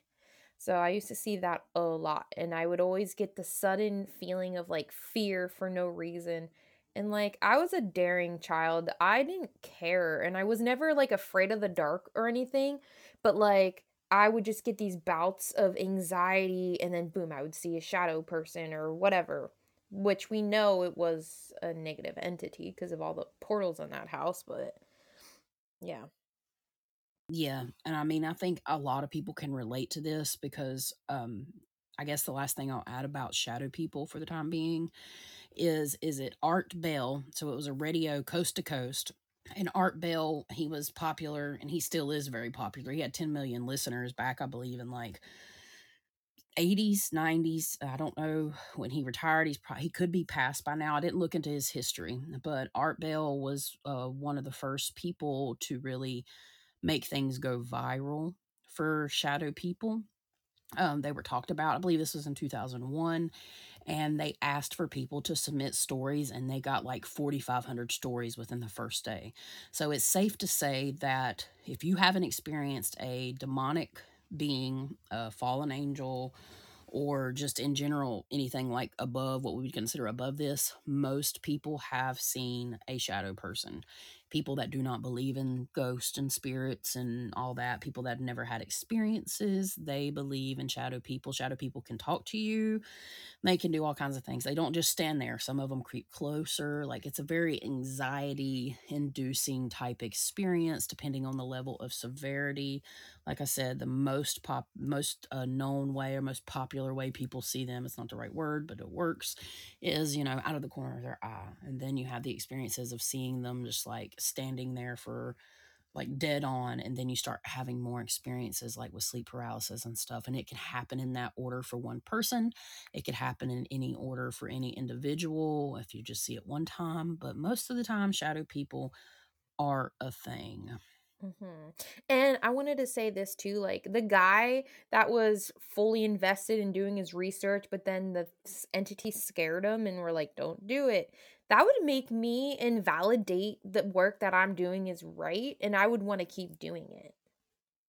right i agree with you um i think it just depends like this guy he was into the ufos and stuff and i don't think this was his bag i think like if he was a different person had different you know they were really from what i read and listened to they really were coming at him hard and not everybody this just goes to show you everybody's different in the way they handle things. Some people we deal with are absolutely terrified like they cry to us and i'm not boasting that i'm telling you people really suffer and that's why we do this. Hmm and that just denotes like how everybody deals with it differently like i've been in that situation myself where shit just gets so bad you don't don't know what to do but cry. Like what can i do? But that's what separates some people from some people and like for me and Em for example and I can speak for other people too it really give gave us strength eventually to step up and now look what we've become. Hmm like I'm just saying so yeah it's just it's strange and you know there's a lot of other conspiracy theory things that you could really say associated with that experience with the man that um I think his name was Herbert don't quote me on that but um, there's a lot of things you could say, like it could have been the government sending brain waves and stuff, and you're talking about World War II technology, and it gets pretty deep. But yeah, so that pretty much concludes my part for shadow people. Yeah, that's lit. Like, okay, if he's alive, I'll protect you on the astral realm. Keep doing your work. He's definitely passed, but Damn it. yeah, there's a lot of people that does that follows his work. Um, hmm there's a lot of people that you know back then they had the big, you know, you had the Roswell crash, and then things went crazy, and then you started getting into the abductees, like the first ever. It's Betty and Barney were a big story actually up north about abduction and stuff that one we'll get into at some point. Now that we have finished this last bit, we're moving on to extraterrestrials very interesting subject, and it's become a subject of more relevance as of late. So, I'm going to start with the identification and placement, basically, the definition with a little bit more info. They are known as entities or beings not of Earth. Those that claim to have encountered these out of the world species generally report similar features varying in size, shape, and color, although some have reported encounters of almost human looking creatures. The key word is pretty much almost. Some people report seeing something completely different that resembles some type of reptiles we have here on Earth as well, which is known as the reptilians. There is a lot of, of course, conspiracy theory around these subjects. But you can say the same about pretty much every subject we've talked about thus far. But we still want to cover them anyways because a lot of people have experiences. So I think that's pretty valid. Unless you have lived under a rock since birth or in a remote location with zero internet access and any access to the rest of the world for that matter, you probably know what alien is or what it looks like. But I just included a brief list of traits and basically descriptions from eyewitnesses. It's extremely brief, but just for the record. The most common features that are shared regarding encounters of the fourth kind include large, dark, or black almond shaped eyes, gray or greenish skin, lack of hair present on the body, extremely large heads. Sorry, that's funny. I don't know. Uh, speaks and speaks an unknown language, but sometimes still can speak in our language, whether that is telepathically or just verbally with sound. And most of the time, they're seen traveling in some sort of oddly shaped aircraft with lights. And it depends. Some say triangle, some say circular. You know, they're very, um, very fast, can't hear them, or the opposite, they're very loud. The lights do vary with a lot of eyewitness accounts based on you know, where they were, what they're doing. Some say it's like a really bright white light, and some say it's more of a, you know, yellowish, orangish, creamy light. And I know I'm really getting into detail there, but there's a reason that will become more apparent in our conclusion when we do our conclusion in our next episode. These are more or less common features reported in eyewitness accounts, and some get really out there. But as we make more scientific discoveries in outer space, scientists are hard pressed to deny that it is a possibility that we are not alone. Many will agree that there is another civilization in the cosmos that could be more advanced than mankind. Matter of fact, the most recent major win for ufologists and enthusiasts alike was the declassification of a previously top secret U.S. government intel titled the UAP report, aka Unidentified Aerial Phenomenon Assessment. It was an assessment. They couldn't really call it a full document because they actually released this to the public. And it was released on June 25th, 2021. So now, as a US citizen, we get the green light to send our unidentified flying object, or what they now refer to as unidentified aerial phenomenon, to the government. They have like a website where everybody can submit it, and a lot of people have already. With the rising ability to record and snap photos on demand, thousands of unexpected onlookers have been able to capture some fascinating, unedited photos and videos that have been used to prove there are anomalies in the sky. So, I'm moving on to the description of interactions and basically like the level of malevolence that you know has been encountered because you know even though a lot of people say that they're they've met friendly aliens or they believe that there are beings out in outer space that can communicate with us and have our best interest in mind. That's not always the case, it seems. So, for many years, those believe that we are not alone have speculated that planet Earth has been visited by entities from another place in our vast universe. Some people believe that these star beings even had a hand in several of the world's greatest wonders, including the pyramids of Giza and stone structures at the site of Stonehenge. Before the late 1940s, the word extraterrestrial was not a common term to be heard in the vocabulary of humans. But you may be surprised to know some experts agree that certain ancient texts written by historians all over the world have been documented uh, with the possible ph- phenomenon. Although the ultra popular abduction story surfaced after the most well known supposed alien crash in Roswell, New Mexico, many feel that abductions have been going on for centuries. In these encounters, it is important to know that some people have had a positive experience, like I said, But for the sake of this podcast topic, we are going to focus on some of the most terrifying extraterrestrial encounters to date. Here are a few of the earliest known possible UFO sightings that we have heard of. So, evidently, now this can be translated into different ways. It's just a few examples because I was really interested in learning about, you know, alien encounters or sightings or extraterrestrial uh, encounters, you know, back in the day, you know, in the OG days. So we have one from 74 BCE. It was written by a Roman historian, and he wrote of a fierce battle taking place on the land between two opposing armies.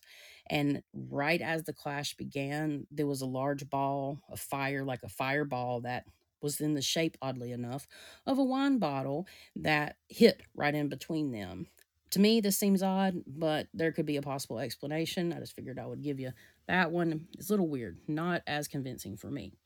And then in 64 CE, another ancient historian wrote of eyewitness accounts of another battle taking place in the sky among chariots. Well, chariots was their form of travel, so it's like vehicles to us. Um, it is a little bit harder to explain, but you know, I mean, you have chariots in the sky. That could be a metaphor, but still, I'm not convinced 100%. Now, I have myself seen things, but you know, people can take a lot of things out of context when it comes to words. The last early eyewitness account I will share here is the recount of a day back on April 14th, 1561. There was another aerial battle reported by eyewitnesses in medieval, medieval England. And the shapes, though, this is where it was like, hmm, this is a little little questionable, uh, maybe toward leaning towards it being possibly true. There were orbs, crosses or X's, cylinders, and blacked, narrow shaped objects. That's what the person reported seeing in the actual sky that night in 1561. Now, I was like, I was thinking to myself, like, you know, the possibility. I'm like, what if these people had some kind of like, you know, problem or disease or drink water or hallucinated? There's a possibility, you know, they picked mushrooms and foraged and ate them, you know, but it's just just, you know, what's written. So that's all we have to go by. Moving on to the more recent headlines, we arrive at the Roswell crash site story that occurred in 1947 in the desert hills of New Mexico. This created a media frenzy in the area and rocked the foundational beliefs of the citizens of the USA and stretched all around the world. People over the last 80 years have come forward with tales of UFO sightings and extraterrestrial encounters or abductions by the thousands, and the numbers continue to grow every year. And, you know, maybe that's why the government, after can't they can't deny it anymore, but a lot of people say it could be a cover up for their operations. Who really knows? When the government gets involved, like the government, have they even gotten involved involved with Bigfoot? I mean, I don't, I don't know personally, but if they're getting involved with this, there's something going on and they're saying national security. One fact that has left has been left out of our new age history regarding these entities from another planet and or realm is that many indigenous tribes have passed down through ancient pictures, knowledge and stories of star beings from another planet. Many of these tribes fully believe that we have been visited and in contact with these being, beings beings for a very long time and mostly have a positive story to tell. So basically a lot of the indigenous tribe tribes uh, in the U.S. claim that we have encountered the fourth kind and they actually came here to help us and there are some stories about different civilizations or um, groups of people that look different when the indigenous tribes moved into america and that will be something i would like to cover when we kind of dive a little bit deeper into this topic in the future. I learned some really cool stuff. The most commonly referred to scenario that people think of when they ponder on the occasional thoughts of alien abduction is the circular shaped crafts that beam down a bright light onto the unlucky individual that is targeted for the potential abduction. Normally, this is the last memory they have until they wake up either somewhere else or in the same general area, just maybe not right exactly where they were or in the same position in the car. That's been said. There are also similar scenarios where people have claimed to have been taken from their bedrooms and even through walls after being visited by these beings at the foot of their bed. For me, this is where things take an interesting turn. So, this is where, for me, you know, these different experiences, let's say they're true. Let's say they're 100% true. Do I believe that there are extraterrestrials? Personally, yes, I do. I mean, it's really hard for me not to think, and probably many of you, that, you know, we are the only intelligent creatures in the whole universe.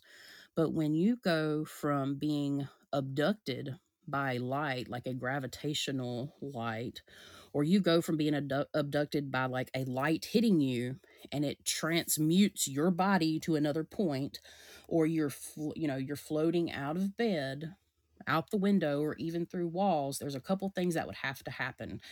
You would actually have to be um, entering entering another dimension basically. You would have to be interdimensional or these beings have the ability to put you in another dimension like your cells because we talked about this in the last episode. Also it makes me think of astral travel um, and astral projecting so you may have never actually left your bed these people may actually be encountering astral travels so I know a lot of this stuff you probably know, but by kind of going over it in a collective way, it actually allows us to really think about the possibilities of this happening because floating through your wall is not physically possible in this dimension. Unless they have the ability, like I said, to put you in another dimension or interrupt your sleep in an astral experience, that personally sounds more likely to me, but who really knows? There, we really have no way of knowing. So, once these things happen and you're abducted, a lot of people have reported positive experiences, but there's also a lot of negative ones, which basically include people uh, being basically run experiments on. You know, you're having needles poke and prod you, samples taken from all parts of your body. It is said that they have they have been very interested in the reproductive organs or certain types of tissue, uh, and actually cloning has been mentioned. So I know that a certain couple was abducted. I believe Betty and Barney Hill. They claim that they were abducted and that they did a lot of work on Betty in terms of her reproductive system through her belly button. Now, you know, who wants all that done to them at the doctor anyway? So you're terrifying if you're being beamed up into a ship to do this with. So, with that being said, a lot of the malevolent or evil encounters, I would consider this to be dark because, you know, nobody wants test to be a test experiment. I just find it interesting that a lot of these accounts, whether positive or negative, talk about telekinesis, they talk about telepathy, they talk about different things that are known intuitive or psychic psychic medium abilities. Um, interestingly enough, a lot of these people don't have a memory. So, is that being wiped with some type of technology? There's just so much that can be unpacked. Like, there's so much more I really could have added to this, but I wanted to keep it just straightforward and simple and smooth.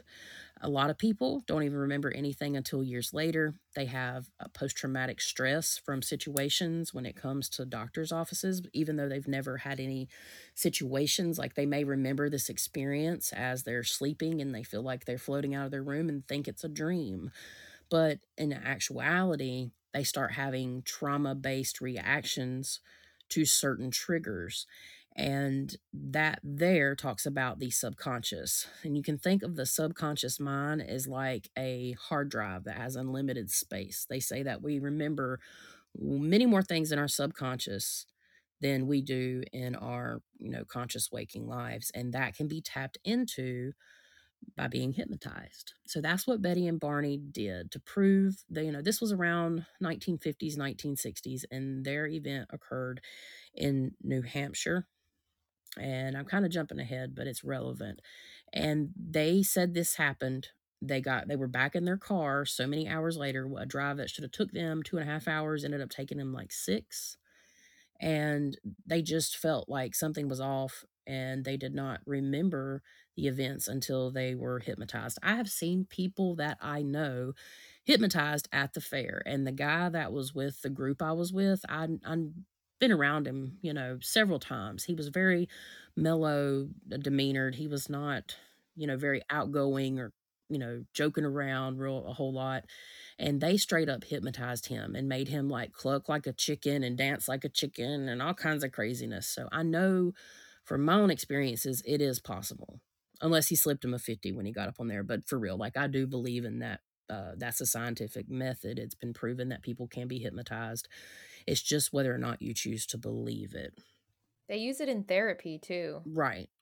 Right. And it's just a method of, you know, b- being able to bring up repressed memories. You know, everybody's heard of being hypnotized. And to bring up those repressed uh, subconscious memories to be able to remember things and as you you're able to work through them if you know what those triggers are. Well, same thing for alien abduction. So, for existence and function, this is basically going to be my personal intuitive thoughts. Kind of covered it already, but is it a possibility they're real? I believe so, based on all the people that have seen them. Plus, I have a not a large amount of photos, but I started getting interested in taking pictures of the sky. And there's definitely things up there that are not shaped shaped like regular airplanes. Okay.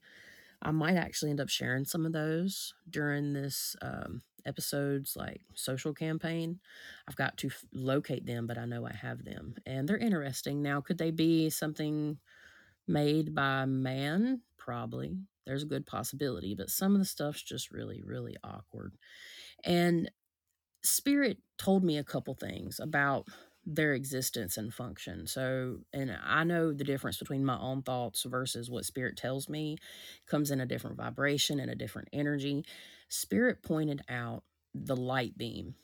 So, I believe in some cases, and you know, these are people that are really adamant that this happened to them, people that are, you know, predominant in society, gives you reasons to believe them uh, there's something to do with quantum physics and quantum light that allows people to be either teleported somewhere, like I was discussing this earlier. Spirit really did say that. And then you go on the topic of why are they wanting to you know, do experiments on our bodies. Now, for more malevolent stuff, sometimes they just want to have a chat. You know, evidently, some people say they just want to chat about humanity. There's been times that it has been said there was a random nuclear, uh, not meltdown, but they disabled all the warheads all around, I believe, was it either the world or in America? How relevant or true that story is, I'm not the one to say, but they try to help humanity. Well, in this situation, gets a little creepy because the next thing that spirit told me was when I asked myself this question, this is the answer I, I got. Certain extraterrestrial beings do not understand how humans have the type of soul that we do, our sentience. They're curious of our sentience. And this, you know, goes to say, like, well, if everything's made by a creator, which is still very, very a creating origin source of energy, whether that be however you believe, there is something about human sentience that intrigues these beings. And they want to learn more about our energy because if they understand light, vibration, you know, frequency, and all that, they have unlocked a whole branch of physics that we are not there, you know, we don't understand yet. So for me, that's a point to where, like, you know, that makes sense. So are they studying our, uh, you know, bioforms, our earthly forms, our physical forms only? No, I don't think so. I truly think that they are actually studying our sentience because they see us in a different way. Uh, it's been said that they can cloak themselves as well. I would not classify extraterrestrials as a just a physical being, an entity, or entity. I would classify them as a being which is able, some of them able to move interdimensional, which this is worth worth it's worth noting to bring up Hatman again because the Hatman story, Men in Black, um, they were the ones that come to visit the guy in his bed that had started the UFO like world thing we talked about earlier and yeah that would mean that they would have to be interdimensional as well. So i think it can sway both ways. I think there's different types. Like i truly can like vibe with it. Am i deep in it? Not so much. Is not my biggest subject but i do believe that they can exist. And then a couple popular examples. Told you about betty and barney um, and there's one story about a lady that was actually supposedly pulled there was eyewitnesses to uh, pulled out of her window in manhattan and abducted had experience, uh, experiments run on her and they actually found a foreign object in her nose and supposedly when they went to remove it there was nothing it, when they saw it on x-ray they went to remove it it was not there. So i don't know the the true like down to the nitty gritty of that story i'm not going to sit here in front but there have been times that people have said that they have seen people float out of their their bedrooms on like the 50th story of a building so that pretty much sums up everything I had to say about extraterrestrials slash interdimensional physical whatever beings entities. we I have some experiences. Go for it. So they're not physical physical like, you know what I mean. But I absolutely agree they're interdimensional only because of all the astral experiences I've had with them and they were different ones. So if you consider uh Sasquatch to be interdimensional uh or like a uh, alien or whatever you call it, I consider him to be an extraterrestrial of some sort. And then I've had an experience where my guides had me like it was after like a hard time. So sometimes my guides will have me do something fun and so we had a party on the astral realm and beings from all over the place were like invited and there were some extraterrestrial looking ones things that I've never seen or could even like make up or have seen in movies or anything. It's like its own thing. This the skin of this particular one was very like it almost looked slimy, but it wasn't. And it was like with blues and purples and pinks and blotchy and it was really cool. And the thing with extraterrestrial, like the ones that I come encounter with, they don't have so like how humans have like a set of norms and stuff theirs are not the same so like these this thing was butt ass naked and we were at this pool having like a pool party and it's swimming and it's you know not have clothes on and it has similar you know body parts that humans Got alien have balls in your face. literally though oh my god. but Oh. but like it it didn't see it as a as a problem because I mean we sexualize body parts of both genders and they don't do that. And so they just have a grand old time and do whatever they want and don't care. And he's have he's like living life at this party. It was so funny. that's crazy. Like I've never had an ex- personally an experience of such, like seeing other types of what I would consider aliens. Now, Mhm. extraterrestrial for me means a lot of things, of course, and it should because the definition is very broad. It's anything not of Earth.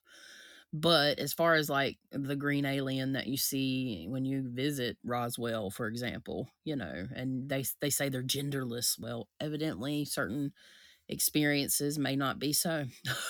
Well, this one, yeah. I think there might be more genders than we have as well. That's interesting. Because a lot of people just explain like nothing down there. Like there's Mhm. nothing. And it could be some aren't and some are. There's I Mhm. mean, the possibilities are endless for the situation truly, but I can say that I have seen things I cannot explain, like lights in the sky and like large orbed lights, all in kind of a pattern. And just I mean, I've seen many different things, but this was like way up in the sky. First, I thought they were the uh, Chinese lanterns that people let go, you know, like when somebody passes away or there's a celebration or they're doing like a you know, letting go ceremony. Um and I literally looked in the sky, made a turn around a curve doing 50 miles an hour. And it's not like going up or down hills, it's just flat, pretty much flat road. And I just made a turn, and the trees blocked for maybe 15, 20 seconds. And within that 15, 20 seconds, all, and this was recently, all the lights that I saw in the sky were gone. There are certain hot spots, though. Uh, we have mentioned this, I believe, previously, but very briefly, and just touch on it real briefly again. The 37th parallel of the longitude line around the earth and especially here in america i can say for here there is a lot of ufo or unidentified aerial phenomenon in that 37th parallel as well as a lot of paranormal phenomenon. So another thing i forgot to mention was our signature earth has an energy signature you know the schumann resonance they can see like if they can actually like i was shown if they can actually see and understand vibrations frequency and light then they and i really truly believe that because if you look into like the pyramids i saw things saying like the coordinates of the pyramid which runs around near the 30 degree um, longitude line if you type in the number, the mathematical number for the speed of light, which is like 29 point some something something, and to the 10,000th degree, I might be a little off there. Then if you literally type that in and then you know the other longitude uh, number for the pyramids, it will bring you right to the pyramids in Egypt, the biggest one. So, I mean, that could be, I don't see how that can be faked. Like, I need to try it out for myself before I say it's like legit information here but it's just something interesting. I think they understand lights. I think they un- uh, light energy. I think they understand frequency and vibration more than we do.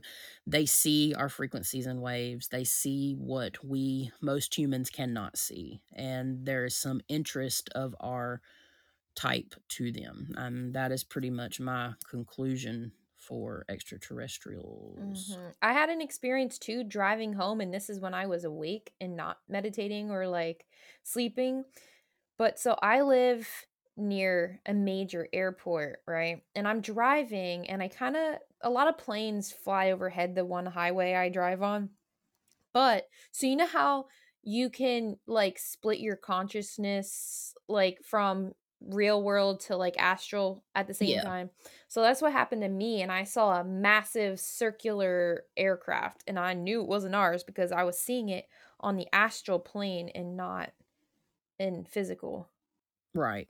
Mhm. Yeah, I was looking right now to see the 37th parallel, and we're both fairly close to that area. I might, I don't, I think you're, you might be a tiny, it's almost directly in the middle. I'll put it to you that way. So, and where all this action happens, but I couldn't get it pulled up fast enough. It is okay. We'll just say it's about in the middle because it is. It's just interesting to think about and discuss. And I always say, keep your eyes to the sky because you will see some crazy stuff. Stuff that you may mm-hmm. be able to explain and stuff that you may not be able to explain. Yeah, and it, and I've even seen aircrafts on the astral realm and I'm like, "The fuck?" I've actually okay, one of my first major like lucid astral experiences, I somehow on the astral realm ended on a ship in space. And there were these people there that looked like you and me. They were men, but there was just something a little different. So they weren't 100% human, I don't think. And I remember the one guy with the, I don't know if he was Australian or if he had some kind of English accent. He's like, Where the hell did you come from? And I was like, I don't even know, man. You know what's interesting about what you said? It's something I did leave out, which a lot of people might be screaming, that especially if you're an enthus- enthusiast or believer, like a full fledged believer and study this stuff, is the whole Pleiadian thing. Mm-hmm. So the seven different Pleiadian planets, and there was a war, and this is a whole conspiracy thing, is what's basically said. But they say that you know part of European uh, hair uh, DNA would be part of Pleiadian hmm and they they Pleiadians look like humans. So you said a British or And he had blonde hair, so yeah, they talk about that, you know, because I'm pretty sure you know what I'm talking about. Yeah. Pleiadians. So uh, that would just be interesting to fathom. Mm-hmm. he was wearing a space like suit too. Um, they say that they're indestructible suits. I've read that too. I did a lot of research to, you know, because I could talk about them, but I wanted to make sure that I, Mhm. you know, did it an introductorial justice. Yeah, yeah. He's like, "How the hell did you get here?" And I was like, "I don't fucking know, man. I don't Sounds even Sounds like me. How the hell did you get here? Yeah. Get off my lawn. Get off my aircraft, damn it. Yeah. oh, God. Mhm. Well, we are doing part two to this episode because it would be like three or four hours long, and this isn't like a special feature like our Christmas episode. So that pretty much wraps up everything for our first part, which it'll technically be uh, episode no part two, episode ten, and then we'll have part three of Dark Spirits, the Abominable Da-ba-ba-da-ba-da-ba-da-ba. Yep. And we kind of broke it down into things like that are said to be pretty evil by some. And then the next set of things that we'll be discussing are things like elementals and human created spirits. And we're going to talk a little bit about shapeshifters and parasites and bugs and all the things that kind of remind you of features of what you would see on Earth. Mhm. And then at the very end, it's technically two parts because it's such a large episode, but we're going to talk about our conclusion at the end as well, overall, for the dark spirits, because we are talking about dualism here, and we do realize that not everybody agrees with the things that we have shared here. Um, that is very big part of dualism, though. It's the societal standards of having an opposition something that is opposite to another. And it's a very big part of being human. Uh, we also are hoping to take a neutralistic approach.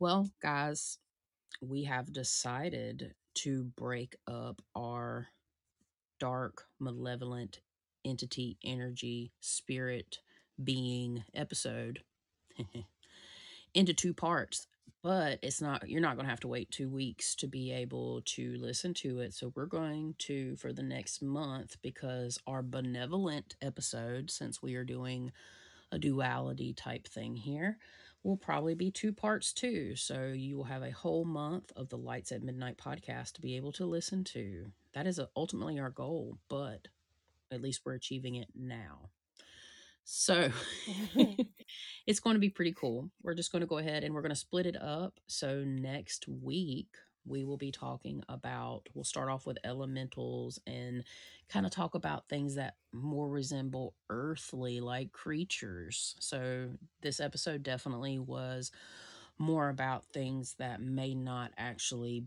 be here as much as they are physical. So they'll be more spiritual than physical. These things sometimes may be more physical than spiritual, but they're still both. If you get my gist, Drift.